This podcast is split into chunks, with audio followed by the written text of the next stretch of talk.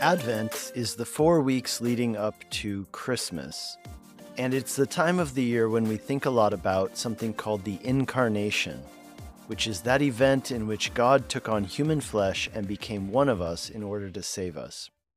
Recently, on the Calvary Live call in show that I host on Grace FM locally, someone called in asking if it is necessary to believe that Jesus was fully God in order to be a Christian. He explained that he believes that Jesus was fully human, but not fully God.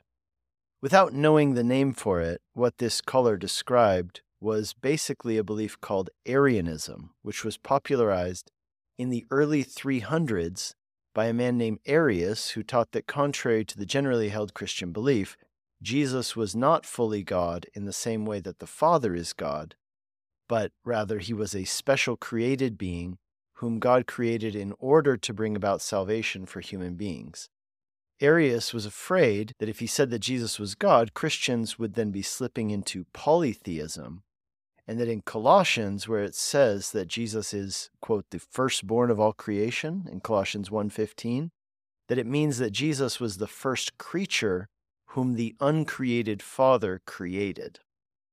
Arius's beliefs were condemned as unbiblical and incorrect at the Council of Nicaea in 325 AD.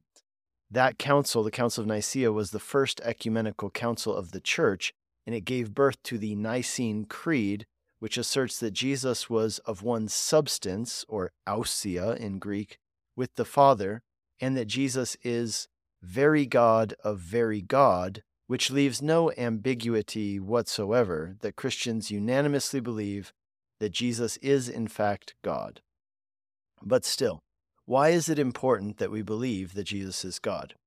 Is it just because that's who Jesus is or who God has revealed him to be? In other words, ontologically, it's who Jesus is, and there's a revelatory reason in that God has revealed him to be this way?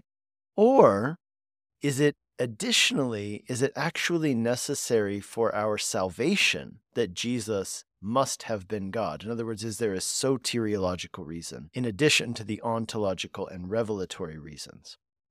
Well, Nicaea, that first ecumenical council, it dealt with the ontological and revelatory side of the question. But what my caller on the radio show was asking was actually the latter question Is there a soteriological reason why Jesus had to be God in order to save us? Now, my immediate answer was to point him to Romans 8 1 through 4, which says that Jesus fulfilled all of God's righteous requirements on our behalf. In other words, Jesus lived the perfect life that you and I should have lived.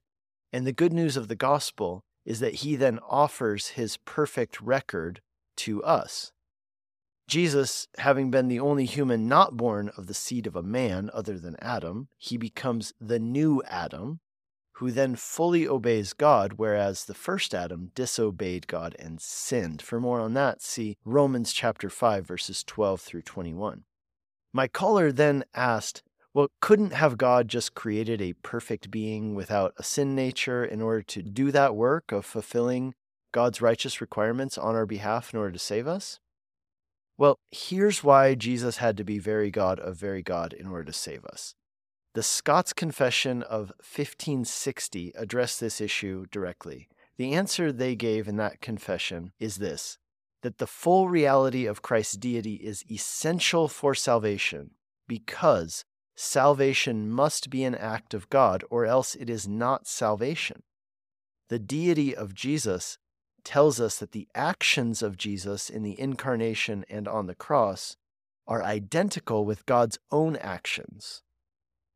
So Karl Barth explained this as well. He said that the full deity of Christ is essential because it is only God who can forgive sins. And he referred to Mark 2 verse 7, which says, quote, "Who can forgive sins but God alone?"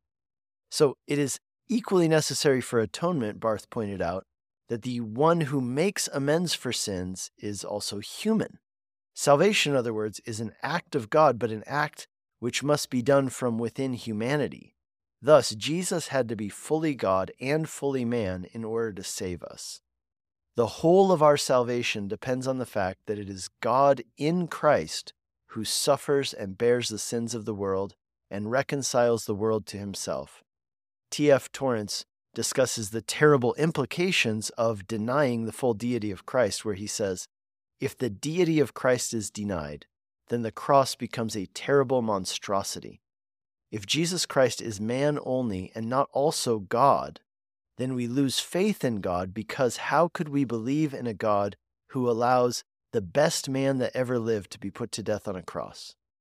If you put Jesus Christ as a mere man on the cross and put God in heaven like some distant God imprisoned in his own lonely abstract deity, then such a God is a monstrosity unconcerned with our lives as he does not lift a finger to help Jesus.